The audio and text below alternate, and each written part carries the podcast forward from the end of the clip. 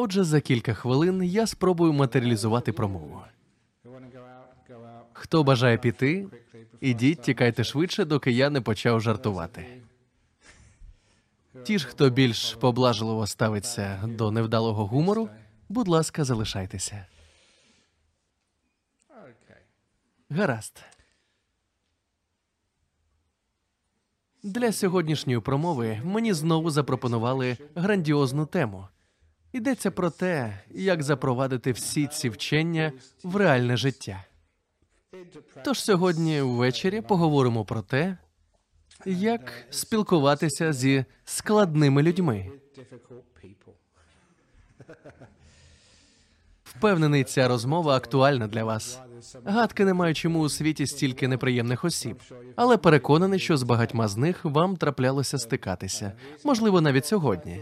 Проводжу ці лекції для того, щоб продемонструвати, як власне прозріння, що приходить до нас під час медитації та вивчення буддизму, може допомогти в розв'язанні наявних проблем.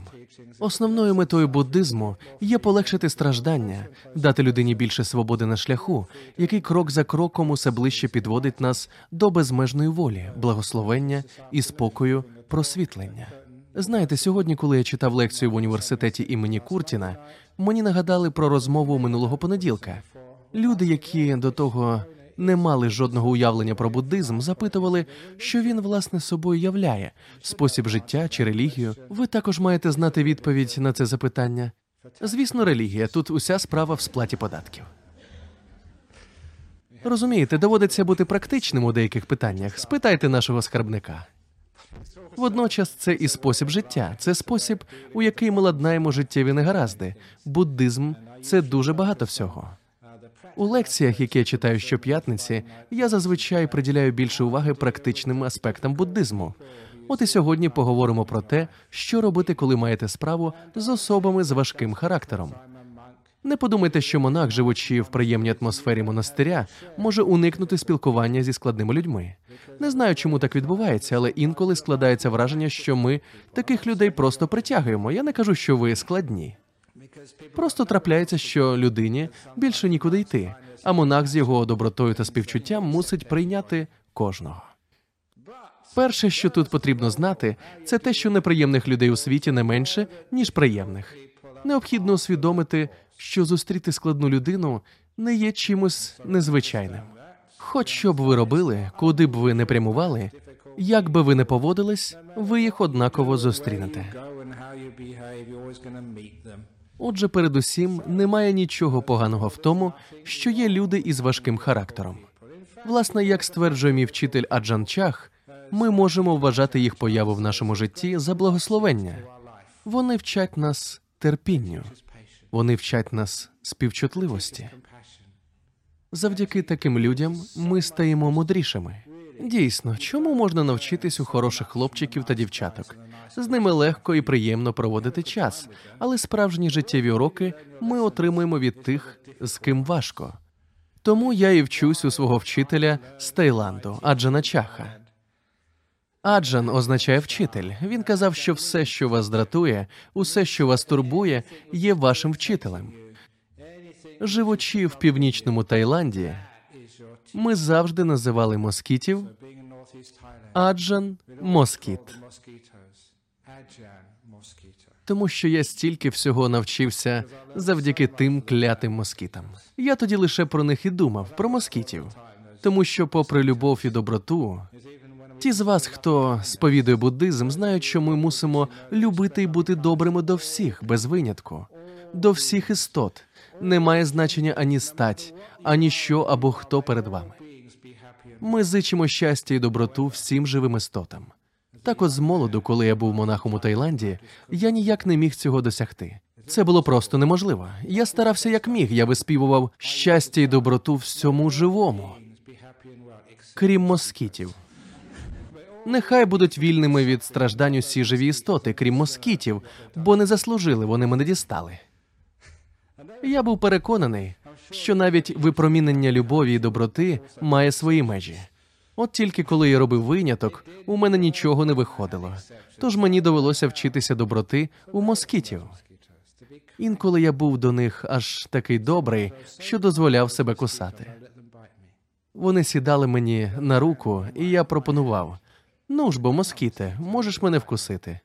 Двері мого серця відчинені для тебе. Це всього лише крапля крові. Я знаю, тобі це потрібно, щоб повечеряти. Я й сам люблю попоїсти, особливо тому, що я монах. Ось твоя вечеря, поїж. Знаєте, що робили всі ті москіти? Інколи неприємні люди схожі на подібних неприємних істот. Вони зловживають вашою добротою, вони втикають свій ніс у шкіру, і це бісить. Це треба просто перетерпіти. Це ж лише кілька секунд. Хоча складалося враження, що той москіт не їв, а проводив пошуково розвідувальне буріння. Він кусав, потім робив кілька кроків, куштував в іншому місці. Примхливий, бач. І так три-чотири рази кожен. Вони явно зловживали моєю добротою. Такою є природа москітів, це не має значення. Крові у мене багато, тож я багато чому навчився. По-перше, насамперед, неприємні люди, які неприємні істоти, які неприємні ситуації, це нормально. У цьому немає нічого поганого. Від цього нікуди не втечеш. Не можна сховатися від неприємних людей, неприємних москітів чи неприємного досвіду. Отже, пункт перший: ви маєте прийняти цей факт, а також навчитися мати справу з такими людьми. Ви маєте запам'ятати, що вони є частиною життя, і в них можна багато чому навчитися. Пункт другий. Необхідно усвідомити, що ускладненість спілкування із складними людьми залежить передусім від вас, від того, як ви на них реагуєте. Є такий вислів: якщо колись зустрінете неприємну людину, пам'ятайте, ви маєте її терпіти лише кілька хвилин, щонайбільше кілька годин. Навіть якщо ви живете з нею, якщо це ваш чоловік чи дружина, я щоправда гадки не маю, чому ви обрали саме таку людину. Мабуть, така ваша карма. Але ж таки обрали. Навіть якщо це ваші близькі, ви живете з ними лише недовгий проміжок часу, а їм доводиться терпіти самих себе безперервно. Інколи, коли вони сильно вас дратують, подумайте, що самих себе вони дратують аж ніяк не менше. Ті бідолахи проводять 24 години на добу з власним розумом. Поміркуйте над цією чудовою ідеєю, коли зустрінете неприємну людину. Вам важко жити поряд із такими людьми, але ж і їм важко також. Так ви зможете їм поспівчувати. Ваша власна образа зникає, коли ви бачите, як погано почуваються вони, розуміючи, що вам із ними важко. Коли ви відчуваєте те, що відчуває інша людина, ваш власний біль зникає. Чому я маю спілкуватися з цією людиною? Подумайте лише, через що їм доводиться проходити у власних думках, у власному розумі, у їх власному житті. Якщо вам звичайній людині так важко з ними спілкуватися, це означає, що в них, мабуть, зовсім немає друзів, немає близької людини, і все через їх важкий характер. Вони такі одинокі. Ця думка викликає у вас співчуття до таких людей. А якщо ви їм співчуваєте, ваша витримка зростає до небачених висот. Ви можете спокійно витримувати спілкування з неприємними вам людьми, знаючи, що воно не триватиме довго. Вони підуть із вашого офісу, або ви самі повернетесь додому до інших людей. Якщо вам уже зовсім ніде сховатись, можете усамітнитися в нашому монастирі або в монастирі Дхаммасара. Місце завжди знайдеться. Можна втекти від проблем, а можна вчинити з неприємними людьми по-іншому, змінити їх. Як же чудово усвідомлювати, що всі труднощі, з якими ви стикаєтесь у житті, або ті, які спіткали людей навколо вас, не триватимуть вічно. Вони не назавжди. Це лише важкий період у житті, який треба пережити. Він, звісно, може тривати від самого народження і аж до смерті, але ж рано чи пізно має закінчитися. Це не навіки, але все ж радує розуміння того, що неприємних людей можна змінити. Можна побачити, як вони змінюються на краще. Бувши вчителем, я навчився тому, як завдяки психології змінювати людей, як прибирати те, що становить причину неприємних рис характеру. Необхідно просто зрушити цю причину з місця, підштовхнувши людину в правильному напрямку, навчити бути добрішими, відкритішими, менш вимогливими, тобто менш проблемними для оточення. Це чудово, ви це можете. Як же ж це зробити? Сьогодні в університеті імені Куртіна, як і два тижні тому, я вже згадував одну надзвичайно сильну історію, яка трапилася зі мною місяць чи трохи більше, шість тижнів тому у Сінгапурі. Мене запросили виступати з промовою в інституті психіатрії на конференції з нагоди значущої річниці того закладу. Мене монаха запросили виступити з промовою з питань психічного здоров'я разом із психологами, психіатрами, докторами і професорами. Все, що я там говорив, ви вже чули від мене раніше. Що дійсно справило на мене враження, так це розмова з одним, до речі, відданим християнином, головою одного підрозділу одного з відділень. Він запросив мене до свого відділення декламувати буддийські піснепіви. Єдиною умовою було не говорити про це нікому. І от тепер я його видав. Коли я запитав його про причину, він відповів: тому що ви говорите дуже розумні речі. Він додав: Я глибоко поважаю вашу мудрість. І далі сказав, що викликає найбільшу повагу, так це те, що ваші слова збігаються з найновішими тенденціями в нашій роботі. Ми намагаємось не привертати уваги до тих моментів упродовж доби, коли вони почуваються найгірше, коли вони марять, коли в них психоз, коли вони повністю неврівноважені. Ми не загострюємо на цьому увагу. Інша річ моменти, коли вони почуваються здоровішими, адекватніше реагують на себе і на оточення. Річ у тім, що коли людина має психічні розлади, вона не потерпає від них упродовж усієї доби. Є певні періоди, коли людина марить, а є моменти, коли вона легше йде на контакт. Він пояснив, ми концентруємося на моментах, коли пацієнти розуміють, що відбувається навколо, коли вони почуваються здоровими, і це веде до одужання. Періоди адекватності подовжуються, а період марення скорочується. Я вчу людей саме такому підходу впродовж багатьох років. І я дуже радий побачити, як це вчення інтегрується до сучасної системи охорони здоров'я, в усякому разі, психіатричній лікарні того міста. Так само треба діяти із неприємними людьми. Якщо ви приділяєте багато уваги важким рисам їхнього характеру, дуже цим переймайтесь. Ви фактично спонукаєте їх до подальших дій. Ви заохочуєте їх, і ситуація стає дедалі гірше, гірше і гірше. Я вже не раз розповідав одну класичну історію. Якщо ви не чули її раніше, зараз маєте добру нагоду почути. Якщо ж чули, маєте нагоду повчитися терпінню, коли перед вами нудний монах, який повторює одні й ті самі історії. В обох випадках воно того варте. Це просто надзвичайна історія про демона, який прийшов до імператорського палацу. Демон з'явився до імператорського палацу, коли імператора там не було. А може, й саме тому, що його там не було. То було справжнє чудовисько, великий, гидкий, страхітливий демон. І попрямував він просто до палацу. Він був просто кошмарний. Усі завмерли від жаху. Тож гидка, бридка, страхітлива потвора без перешкод пролізла до самісінького серця палацу і вмостилася просто на імператорський трон.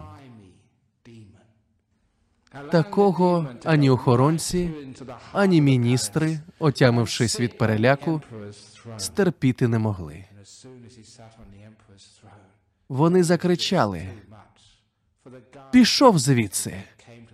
Хто ти взагалі такий?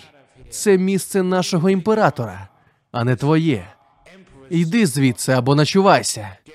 Від цих різких слів демон трохи збільшився, став ще бридкішим, ще більш смердючим, і ще страшнішими стали його слова.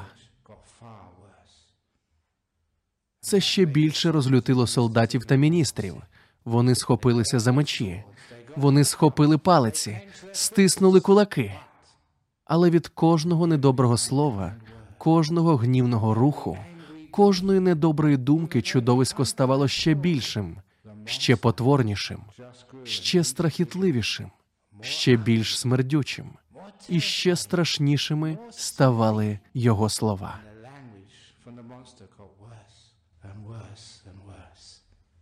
Так усе й тривало, доки не повернувся імператор. На той час демон став таким величезним, що зайняв половину тронного залу. Він наводив жах своїми розмірами і говорив про страшні, гидкі речі.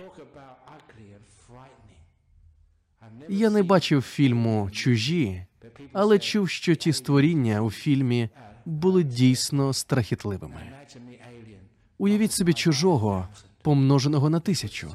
Навіть кінокомпанія DreamWorks навряд чи змогла б створити таку страхітливу потвору, якою був той огидний демон. Сморід від того демона був, кажуть, такий, що і опаришу б погано стало.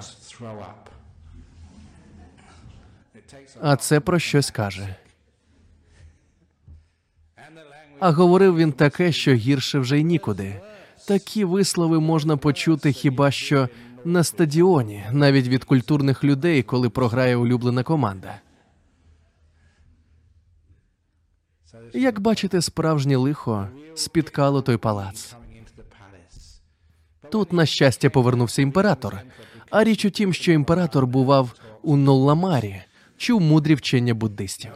Я щоразу трохи змінюю ці історії, прикрашаю їх так чи інакше, щоб вам було цікавіше. Крім того, він читав книжку Відчинити браму свого серця, яку ви можете купити в крамниці за 25 центів.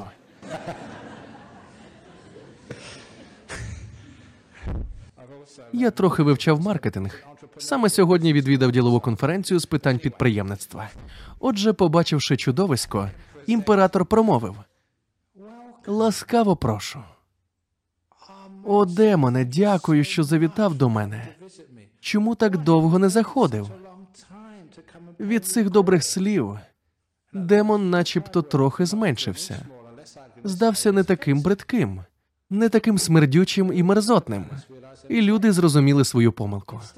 Замість кричати пішов звідси. Ти тут чужий, що ти тут робиш? Вони почали говорити ласкаво просимо. Один із них запропонував: Хочеш пити? Ми маємо апельсиновий сік, щойно вичавили. Чи начавили як правильно, не знаю, байдуже. Хочеш поїсти? Скуштуй ось ці смачні пиріжки з карі. Цікаво, чи в нас вони є сьогодні? Не знаю, не бачив. А в них були. Хтось запропонував сендвічі, хтось сказав, може, піцу. Зараз зателефоную. Візьмемо розмір монстр, якраз для тебе. Хтось зробив чудовиську масаж ніг. Уявляєте масаж такому велетню? Мабуть, чоловік 10 знадобилось. Потім запропонували чай. Ми маємо англійський чай, а ще м'ятний. Корисно для здоров'я. А може, чашечку кави? Тобі лате, капучино чи бразильський? Я сам взагалі-то не розуміюся на каві, п'ю, що дадуть.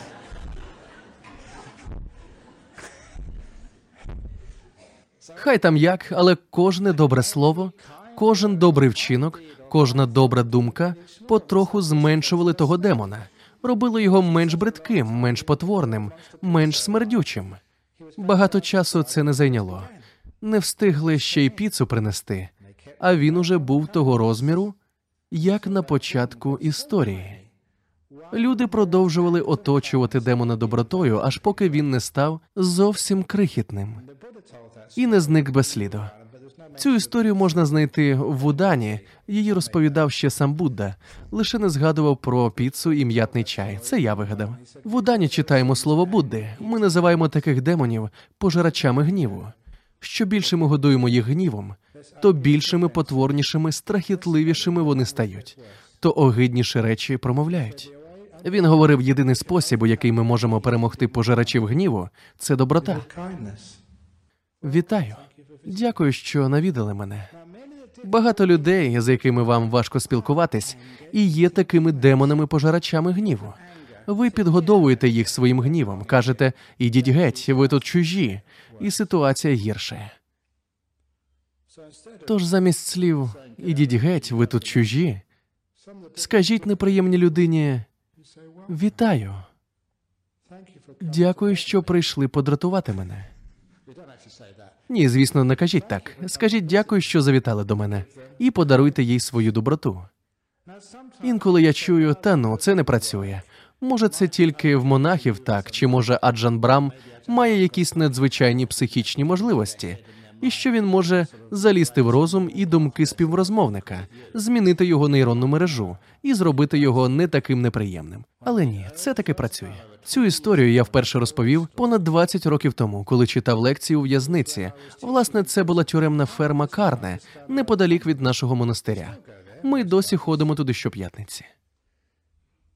Під час лекції один із в'язнів обурено заявив: все це якась новомодна маячня. У реальному світі так не буває, особливо у в'язниці. В'язниця місце суворе. Зустрівши тут неприємну людину, треба вміти за себе постояти. Це єдина мова, яку вони розуміють. Я, звісно, не погодився і заявив: я вам не вірю.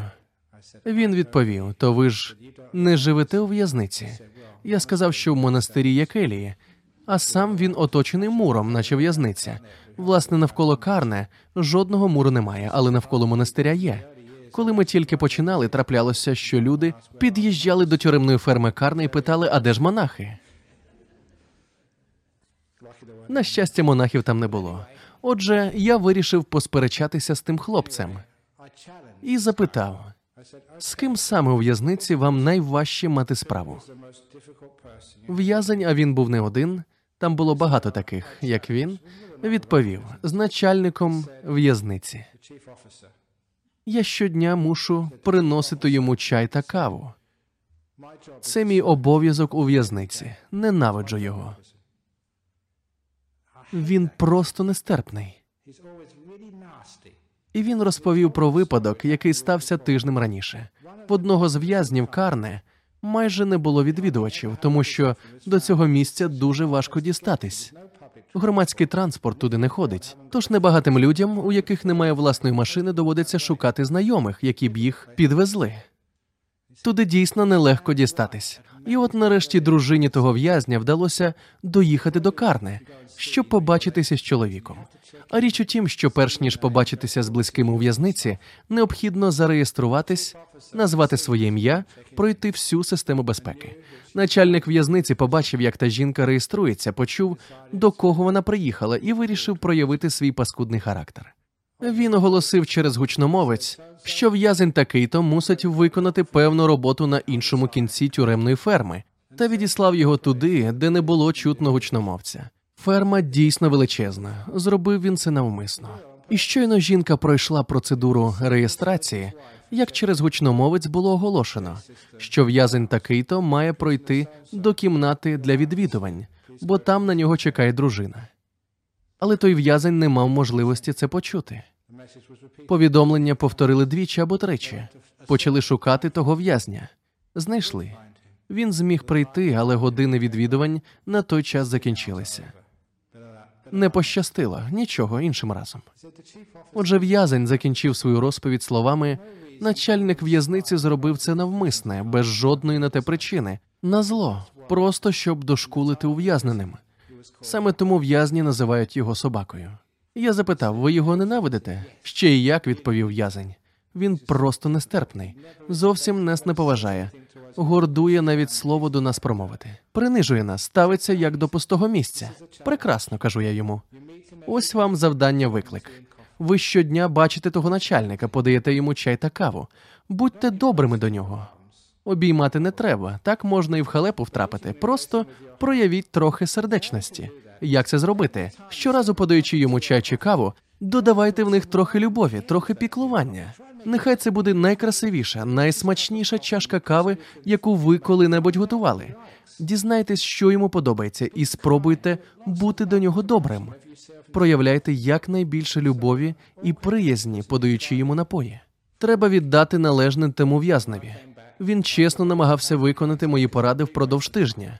Коли наступного тижня я запитав, як справи, він відповів: це просто марнування часу.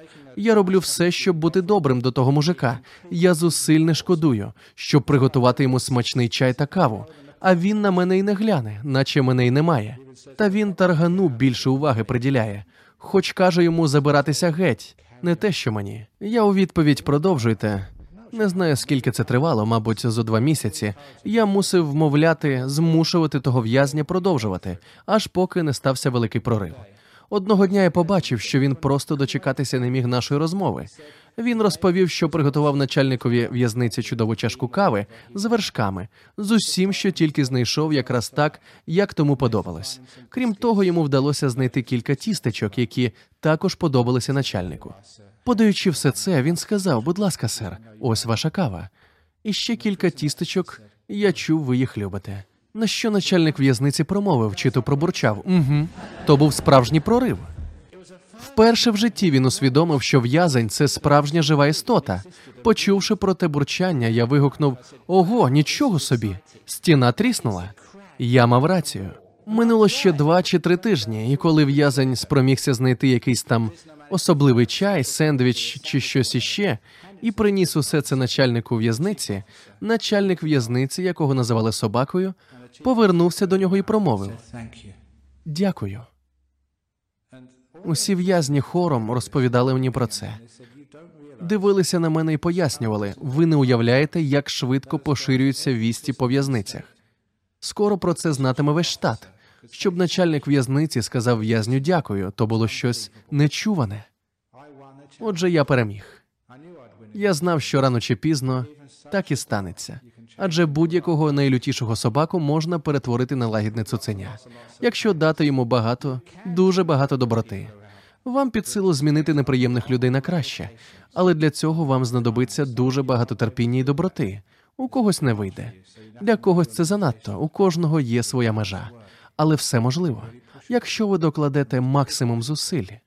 Люди, з якими вам вкрай важко зараз, можуть стати вашими найліпшими друзями.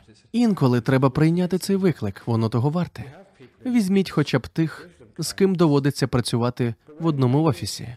Будьте добрими до них. Але якщо вам відповідають недобрими чи неприємними вам вчинками, пам'ятайте про свої межі. Якщо треба тікати, біжіть. Якщо треба говорити, розкажіть їм, що ви відчуваєте. Я вже говорив про це на сьогоднішній конференції, згадавши, крім того, старий принцип сендвіча. Навіть якщо вам дійсно треба сказати людині, ти мене дістав, дай мені спокій, або що не годиться просто так вилити весь негатив.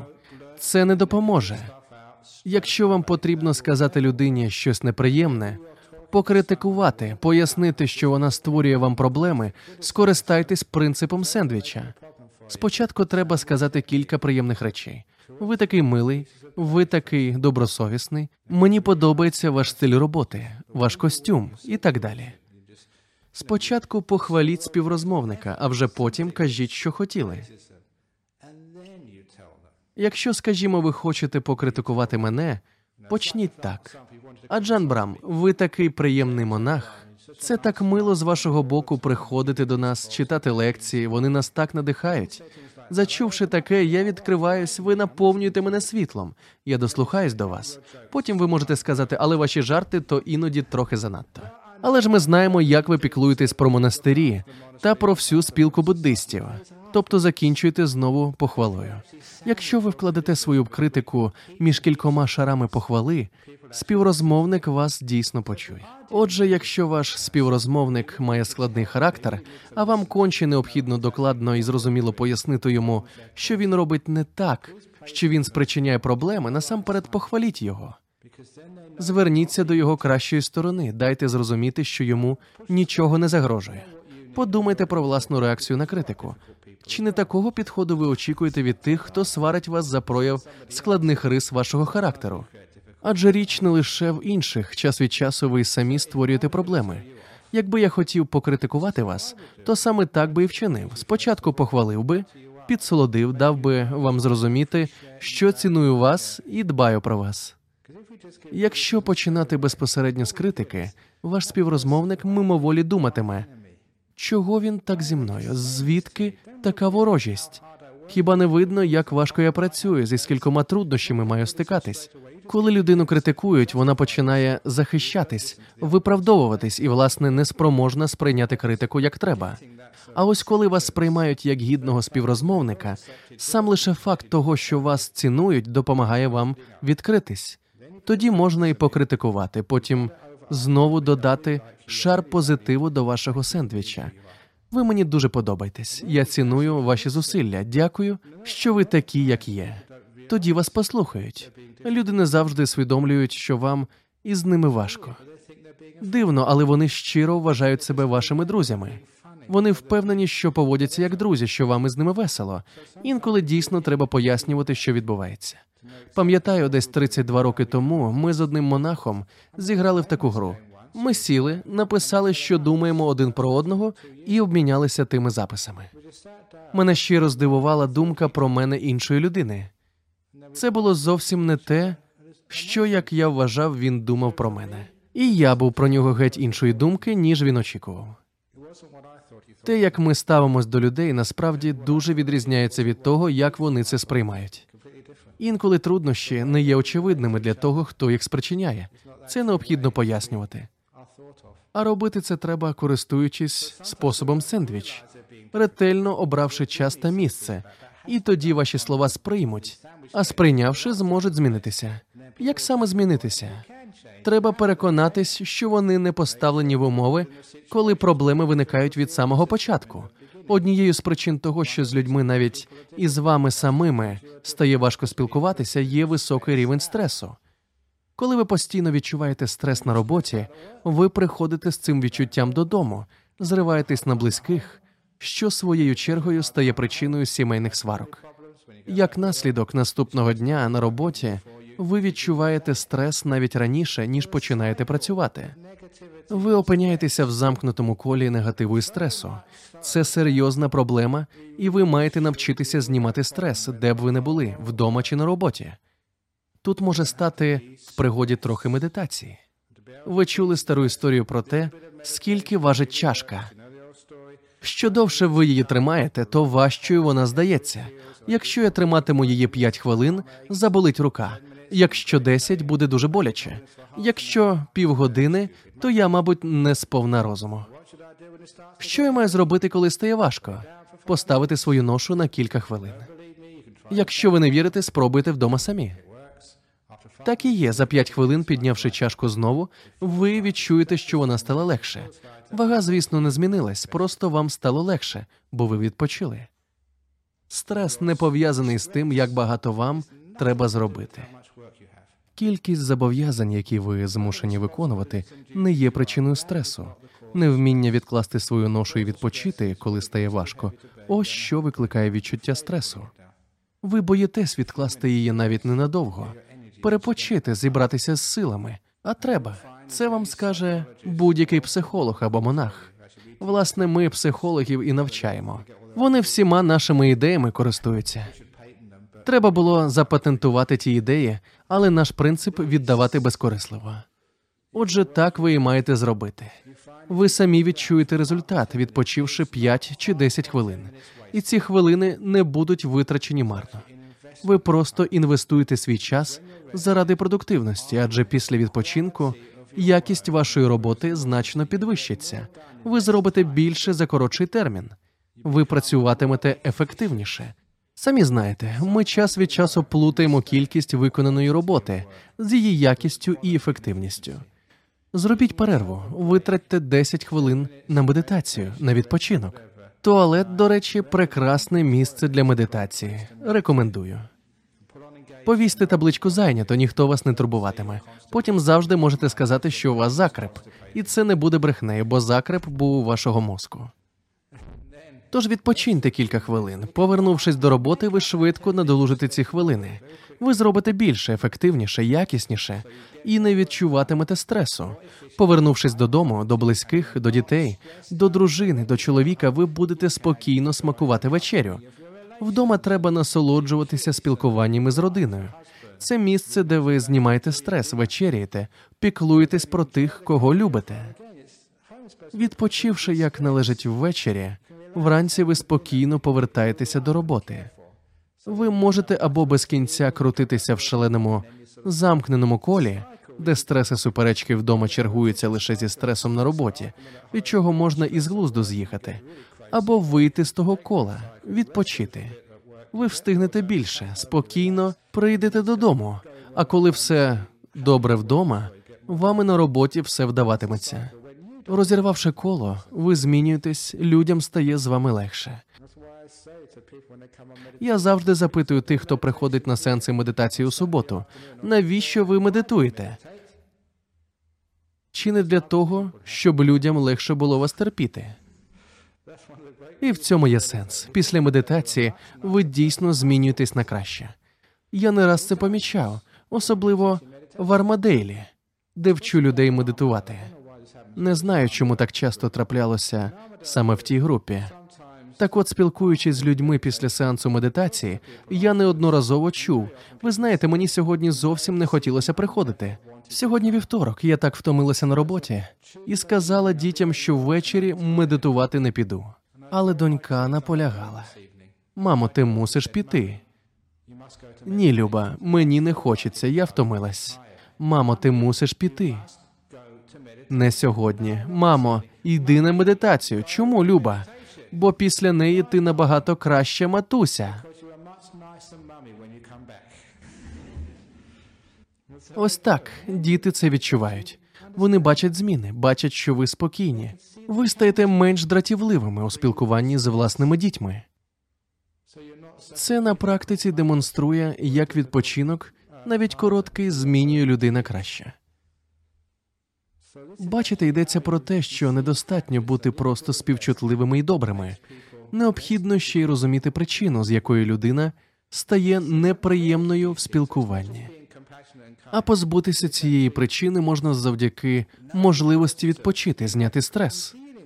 Люди, з якими важко знайти спільну мову, знаєте, як воно буває, стільки всього навалюється, стільки роботи.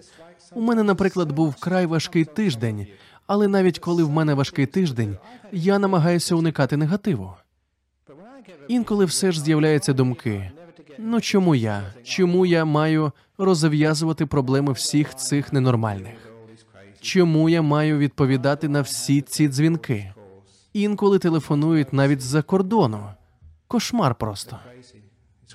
Це я називаю монах на гарячій лінії. Трапляється, що люди, наприклад, загубивши собаку де-небудь у Канаді, телефонували та просили, щоб я декламував їм піснеспіви телефоном. Я вже сьогодні згадував, що був у Японії три чи чотири тижні тому. Японія країна високих технологій. От я й подумав, чи не оголосити нам збір коштів на купівлю такого собі робота-монаха. Щось на кшталт кіборга, який би мав мою подобу, чи якогось іншого монаха, вдягли б на нього монаше вбрання, і коли вам потрібні піснеспіви, то кладете пожертву в отвір ось тут, натискаєте кнопку ось там і отримуєте послугу благословіння. Або в п'ятницю ввечері, коли я вже сам не свій прагну відпочити, міг би посадити тут кіборга, ввімкнути CD з улюбленою промовою, і ніхто б і не помітив підміни. Це так, на рівні ідеї, але щось у цьому є.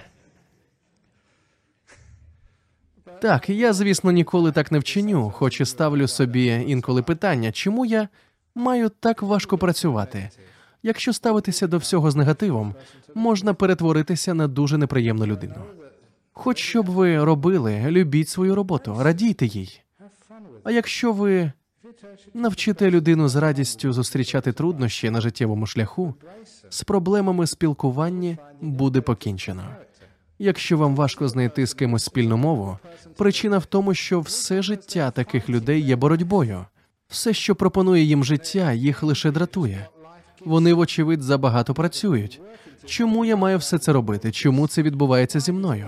Чому життя таке жорстоке? Все це невдоволення змушує їх зриватися на вас чи на будь-кому, хто поряд. Сподіваюсь, я ніколи не зірвусь на монахів, поряд з якими живу. Натомість треба сприймати життя таким, яким воно є. Життя не змінити, але як я вже казав, можна змінити своє ставлення до нього. Усі наші проблеми коріняться в ставленні до життя. Що поганого в тому, що ми багато працюємо? Просто всьому свій час. Не треба намагатися зробити все одночасно. Ось чому ми ніколи не гнівуємося на тих, хто забуває вимкнути мобільні телефони. Навпаки, ми радіємо цьому. Дякую за можливість продемонструвати, як ми радіємо життєвим труднощам. Бачите, я міг розсердитися на того, хто не вимкнув телефон. Але навіщо? Ввімкнений телефон, то й що? Не гнівайтесь на життя, радійте йому. Люди помиляються. Я помиляюсь. Колись зробив велику помилку. Сподіваюсь, її тут сьогодні немає. Минулої неділі я проводив шлюбну церемонію для однієї з наших постійних відвідувачок. Вона виходила заміж за хорошого молодого хлопця. Дівчата завжди виходять заміж за хлопців, чи не так? І навіщо я це сказав? Отже, вона виходила заміж, і вже після церемонії, благословивши їх, я запитав про літнього чоловіка, чи він не батько. А той сказав: Ні, я свідок. Не дуже він був мною задоволений. Або ще, коли ж це було? У вівторок чи в середу? Ні, у четвер. Я розповідав представнику похоронного бюро, як я проводив похорон. У наших постійних відвідувачів помер хтось із батьків. Під час церемонії я промовив. Як шкода, що ваша мати померла. Така віддана була буддистка, стільки добрих справ зробила. І тут у задньому ряду підіймається літня дама і каже: Ні, це мій чоловік помер, а не я. Я жива. That is stupid thing. Зі мною часто трапляються безглузді помилки. Але в таких випадках, замість того, щоб злитися і перетворюватися на проблему для оточення, краще посміятися з життя. Я власне колекціоную свої безглузді помилки та розповідаю вам про них. Щоби ви могли посміятися. Помилки це чудова можливість повеселитися. Адже мовиться, зробивши безглузду помилку, з якої сміються люди, смійтеся разом із ними. Тоді сміятимуться не з вас, а разом з вами. Так і ми сміємося над безглуздістю в нашому житті, коли помиляємось. У такий спосіб ми приймаємо труднощі, радіємо їм і не перетворюємося на проблему для людей навколо нас. З якими б труднощами ви не стикнулися, радійте їм. Нехай принесуть вам користь. Якщо ви цього навчитеся, людям легко буде мати з вами справу. Можливо, важко буде з кимось іншим, але хто б вони не були, ми з ними одне ціле. Тож, навчившись бути приємною людиною, ми зможемо передати ці навички іншим, навчити їх менше вимагати від життя, а просто приймати його таким, яким воно є. Якщо ж ви не можете знайти спільну мову з кимось, що ми використовуємо методику сендвіча. В такий спосіб ви зможете спокійно співіснувати з людьми. Але як я вже говорив, найскладнішою людиною з вашого оточення є зовсім не ваш бос, хоч він може здаватися вихідцем із пекла. Найскладніші люди не ті, з ким ви одружені, і не ваша свекруха чи теща. Хоча десь я чув, що в англійській мові слово теща є власне анограммою. Якщо переставити літери в іншому порядку, замість теща вийде Гітлер у спідниці.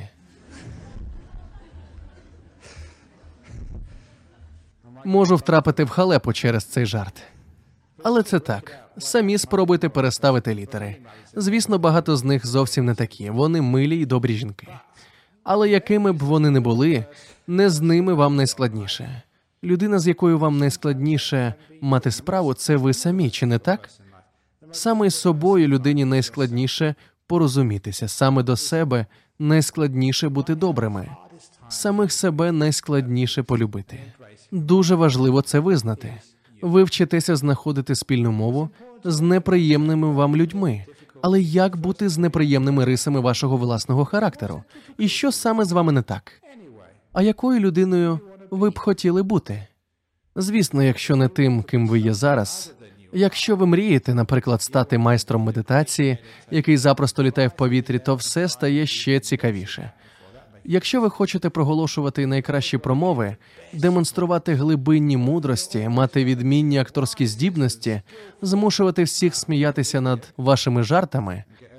До речі, один із моїх улюблених коміків писав у своїй автобіографії, що з молоду всі друзі сміялися з його бажання стати коміком.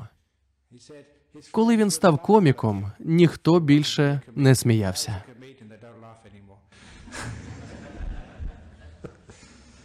Або ось іще один із його улюблених анекдотів.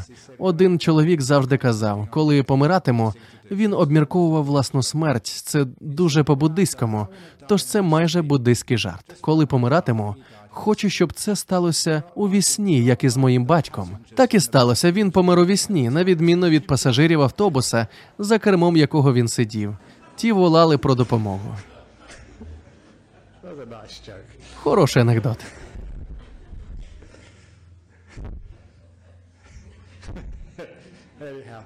Отже, до чого я веду? Коли ви добрі до себе, коли сприймаєте себе такими, як є, ви вчитеся не бути самим собі ворогами, не бути неприємною особою для самих себе. Знаєте, в моєму характері теж є певні нюанси, і всі вони так чи інакше проявляються тут упродовж останніх 20 років. Але ж ви приймаєте мене таким, яким я є. Тож прийміть і самих себе. Розслабтесь, дозвольте собі помилятись, дозвольте собі бути тими, хто ви є.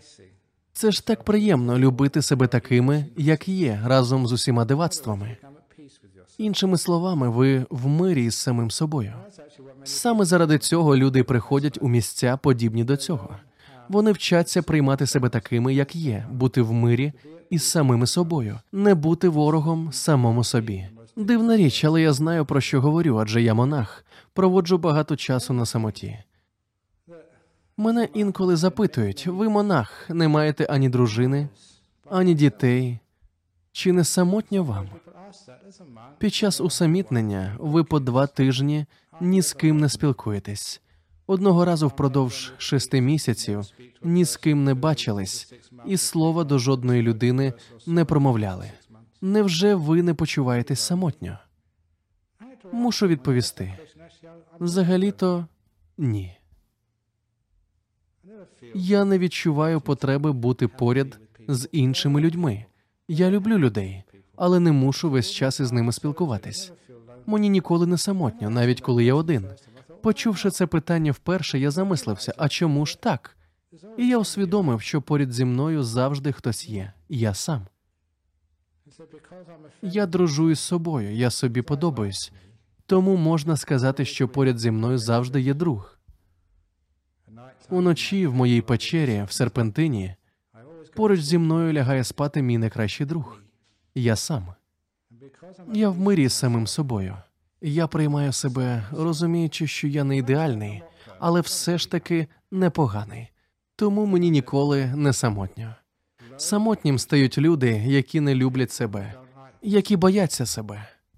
Коли нікого немає поруч, вони опиняються сам на сам із страхітливим незнайомцем, тобто зі власним я, з яким вони так і не знайшли спільну мову, яке так до кінця й не зрозуміли. Щойно ви усвідомите, хто ви насправді, навчитеся сприймати себе по-доброму, ви будете в мирі з самим собою. Полюбіть себе, і до вас прийде одне з найважливіших у світі прозрінь. Прозріння я в нормі. Вам стане ясно, що з вами абсолютно все гаразд. Ви ідеальні, такі, які є. Люди в це не вірять, тому і намагаються змінити себе. Коли досягнете миру із самим собою, коли приймете себе такими, які ви є, ви станете собі другом. Ви більше ніколи не будете самотнім, адже ви маєте себе. Самотньо почувається лише той, хто себе не любить. Це і є найскладніша проблема і причина всіх труднощів. Щойно ви розв'язуєте цю проблему, досягаєте миру і спокою в спілкуванні з власним я, відбувається дещо дивне. У вас більше не виникає проблем у спілкуванні із іншими людьми. Люди, яких ви вважали неприємними, більше такими не будуть, тому що труднощі в спілкуванні це наш захист від самих себе. Якось я звернув увагу на те, як люди критикують інших. Ви забагато говорите. Я помітив, що той, хто це сказав, і сам не замовкає. Ви забагато їсте. Тільки люди з зайвою вагою вважають, що хтось інший їсть забагато. Дуже цікаво спостерігати за тим, що саме і як люди критикують, тому що йдеться про риси, які їм не подобаються у власному характері. Ось вони переносять це на інших. Гадаю, це спільна психологічна риса. Отже, ми не можемо знайти спільну мову з кимось лише тому, що не знайшли її із самими собою. Якщо ви можете впоратися з цією проблемою, якщо можете досягти миру і спокою із самими собою, прийняти себе такими, які ви є, ви зможете прийняти і зрозуміти будь-кого іншого. Звісно, я давно вже досяг миру із самим собою, бо я монах. Люди приходять до мене, які б вони не були, ненормальні, дурні, мудрі, прекрасні. Вони всі прекрасні. Ці люди, вони такі, які вони є. Я поважаю їх. Мені траплялося бувати в тюрмах, спілкуватися там зі справжніми лиходіями. Траплялося мені бувати і у колі політиків, тож із лиходіями на волі я теж спілкувався. Вибачте, вони не лиходії, а просто люди. Вони дуже стараються, але інколи руки в них занадто брудні. Отже, коли бачиш людей такими, як вони є, приймаєш їх такими, саме поняття неприємна людина зникає. Пам'ятаю одну даму, жоден монах не витримував розмови з нею, навіть телефоном. Здається, ви знаєте про кого я. Вона лаялася найогиднішими словами. Чортові монахи, ось прийду з гвинтівкою і в вас усіх постріляю. Я їй відповів дуже мило з вашого боку. Мені вдалося її зрозуміти. Ні, вона таки неприємна. Але оскільки я реагував лише по-доброму, вона мене полюбила і казала: ви один мене розумієте. В усякому разі, з гвинтівкою до монастиря вона так і не прийшла. With an M16. Їй просто потрібно було виплеснути свою злість на когось, хто б її вислухав, і не сприйняв занадто серйозно. Мені вдалося розібрати, звідки ця злість, які біди її спіткали, і прийняти її такою, якою вона є. Вона заспокоїлась, розповіла мені про своє сповнене горя життя.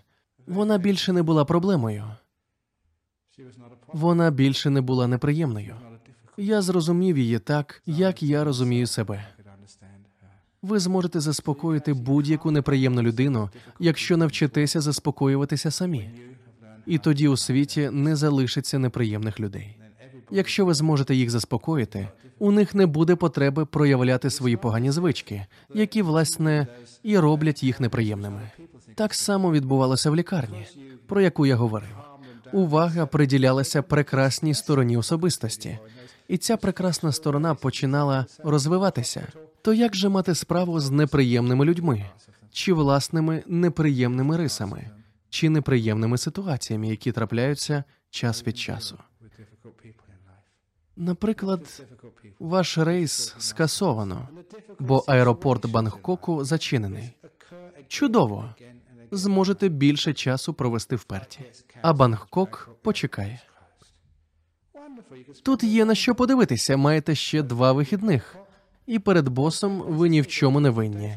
Навіщо ускладнювати собі життя замість того, щоб жити life Коли щось іде не за планом, прекрасно, чудово. Люди наговорюють на вас чудовий досвід. Послухайте критику і пройдіть це випробування. experience that is.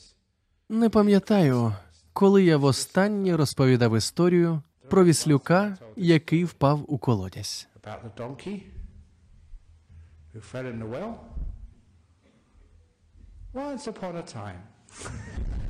Отже, колись давно був собі віслюк, бродив собі спокійно лісами, жував травичку і нікого не чіпав. Через свою безглуздість він і звалився якось у колодязь. Води там не було, тож він не втопився, але й не забився, лише трохи подряпався. Очунявши, він побачив, що знаходиться на дні колодязя, а лазити по стінах він, як і всі віслюки, не вмів. Тож довелося кликати на допомогу. Почав він кликати по допомогу. Uh, uh, uh. Не вмію я видавати такі звуки. Мабуть, у жодному з попередніх втілень я не був віслюком. Люди, які вміють імітувати звуки тварин, мабуть, у минулому житті були тими тваринами. Я ж у минулому житті віслюком не був, то це все, на що я можу спромогтися. Віслюк кликав знову і знову. Нарешті години за дві почув його місцевий фермер. Що там за шум? Підійшов він ближче і побачив віслюка, який впав у колодязь. А треба сказати, що той фермер терпіти не міг того віслюка. Віслюк поїдав посіви та був дуже впертий. Ніколи не робив того, що казали. Крім того, стало зрозуміло, що колодязь дуже небезпечний. Раптом ще людина звалиться. Фермеру спало на думку, що він може причудово позбутися і віслюка, і колодязя. Притому одночасно. Він взяв лопату і почав засипати колодязь. Жорстокий був фермер. Якщо ви робите щось таке, це називається погана карма. Якщо ви поповнюєте погану карму, матимете неприємні наслідки. Як ви побачите далі в цій історії. Отже, віслюк, який подумав було, що фермер йому допомагає, зрозумів, що той навпаки намагається його вбити, кидаючи на нього бруд. Зрозумівши це, віслюк заволав ще голосніше. Але фермера це не зупиняло. Він продовжував закидати віслюка землею і брудом, ще і ще, намагаючись засипати його живцем. Незабаром віслюк затих, ані пари з вуст. Я його вбив, подумав фермер. Засипав. От і добре. І продовжив засипати колодязь брудом. Але віслюк був живий. Віслюк у минулому житті, мабуть, теж бував у Нолламарі. Тож до нього прийшло прозріння. То був дуже розумний віслюк. Віслюків не можна недооцінювати. А прозріння полягало ось у чому. Коли вас закидають брудом, замість того, щоб нити, чому б не спробувати скидати той бруд із себе і втоптувати його? Виявилось, що він піднявся на сантиметр вище. Ще купа землі згори, стряхнути, потоптатись. Ще сантиметр. З кожним рухом лопати віслюк підіймався все ближче і ближче до верху колодязя. Фермер, який не звертав уваги на віслюка, вважаючи його мертвим, усе кидав і кидав землю. Ось уже і віслючі вуха стало видно з колодязя. Ще лопата, ще лопата. Стряхнути, потоптатись. Ось уже і голова над колодязем. Фермер і не close як віслюк вистрибнув із колодязя і добряче пнув фермера ззаду. І не тому, що так не любив фермера, а тому, що мав продемонструвати йому дію закону карми. Він став знаряддям причинно-наслідкових взаємозв'язків. Він утік. Ось так Віслюкові вдалося вибратися із колодязя. У цієї історії є мораль. Мені, до речі, траплялося розповідати про це політикам. Серед інших і президент Шрі-Ланки. Ви ж тут усі Шрі-Ланки. Йому історія сподобалась, бо йому, як політику, було не звикати до закидання брудом. Отже, мораль стряхнути, затоптати і піднятись вище. Так і ви.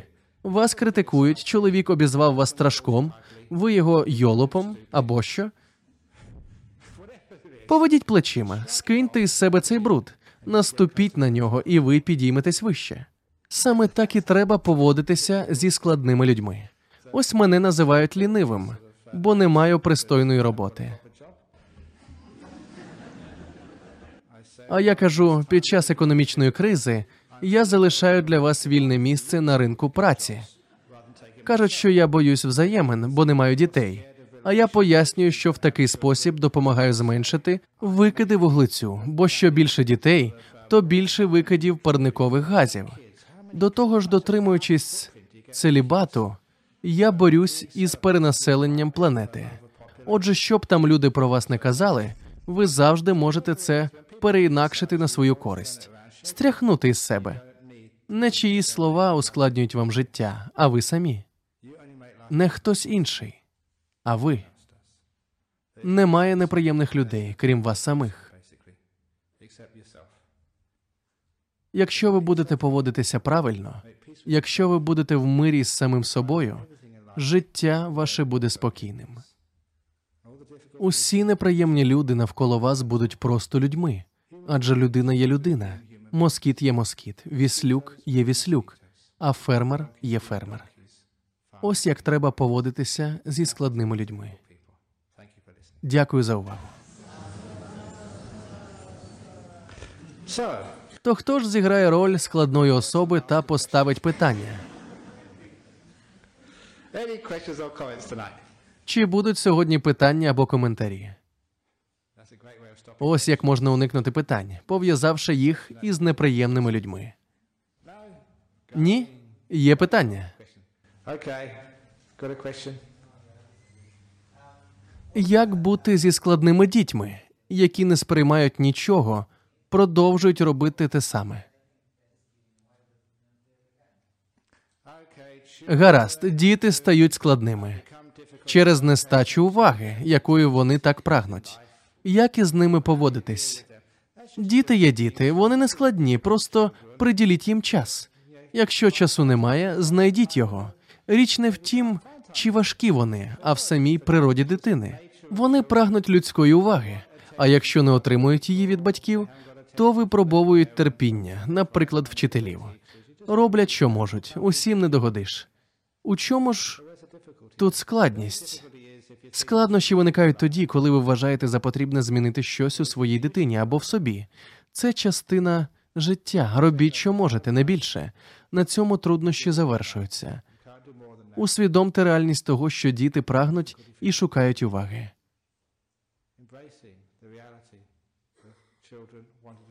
Гадаю, я відповів на запитання. Чи можливо не до кінця?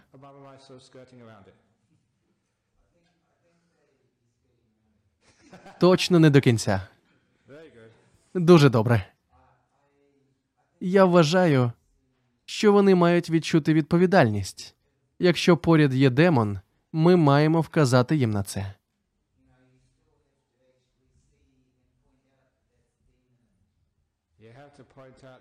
Ви мусите вказати їм на демона в них самих, тобто пояснити, що вони створюють проблеми іншим. На це потрібно вказати. А от як це зробити, це вже цікавіше. Інколи нам бракує сил зробити це вчасно. Ми втомлені. Вчитель не може приділяти увагу одній дитині, у класі є й інші.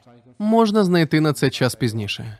Це нагадує мені про абата Плейсида з Нью-Норсії, який помер нещодавно.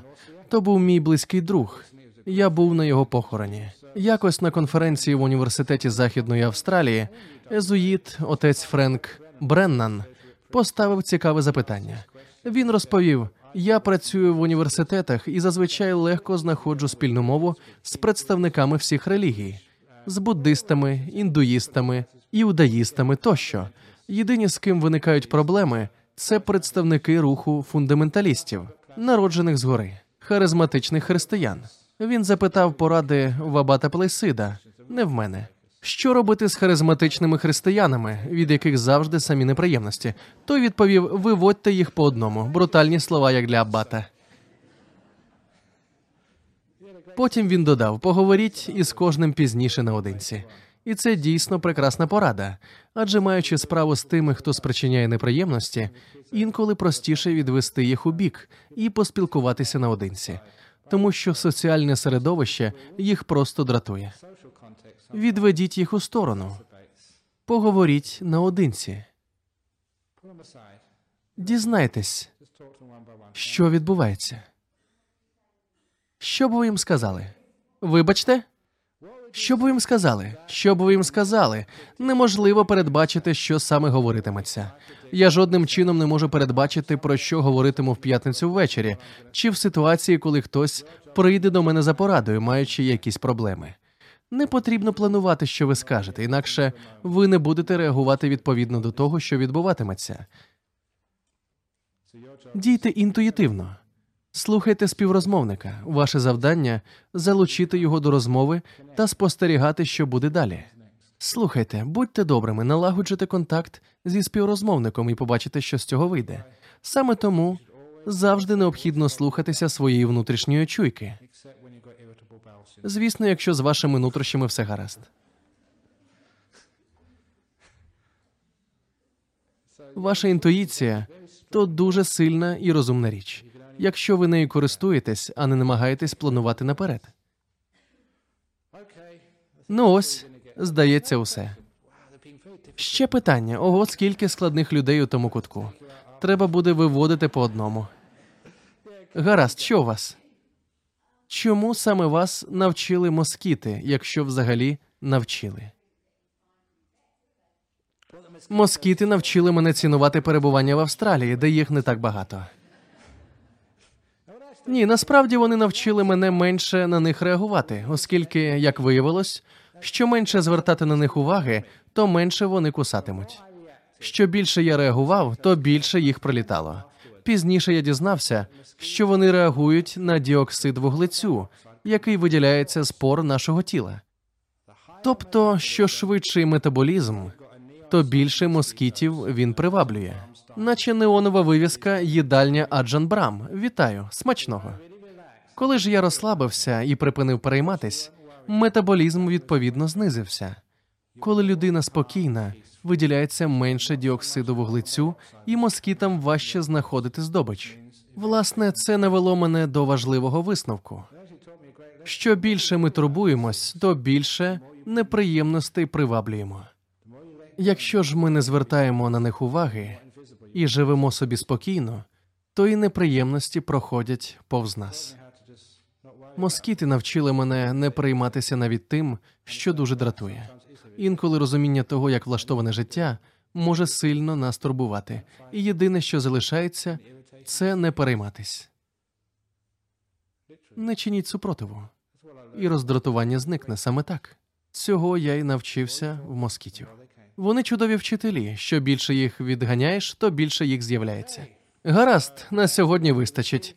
Ще раз дякую, що прийшли. Є ще кілька оголошень. Якщо зацікавлені, зверніться до Н, нашого менеджера з організації подій. За відсутності Рейчел всю інформацію надає вона.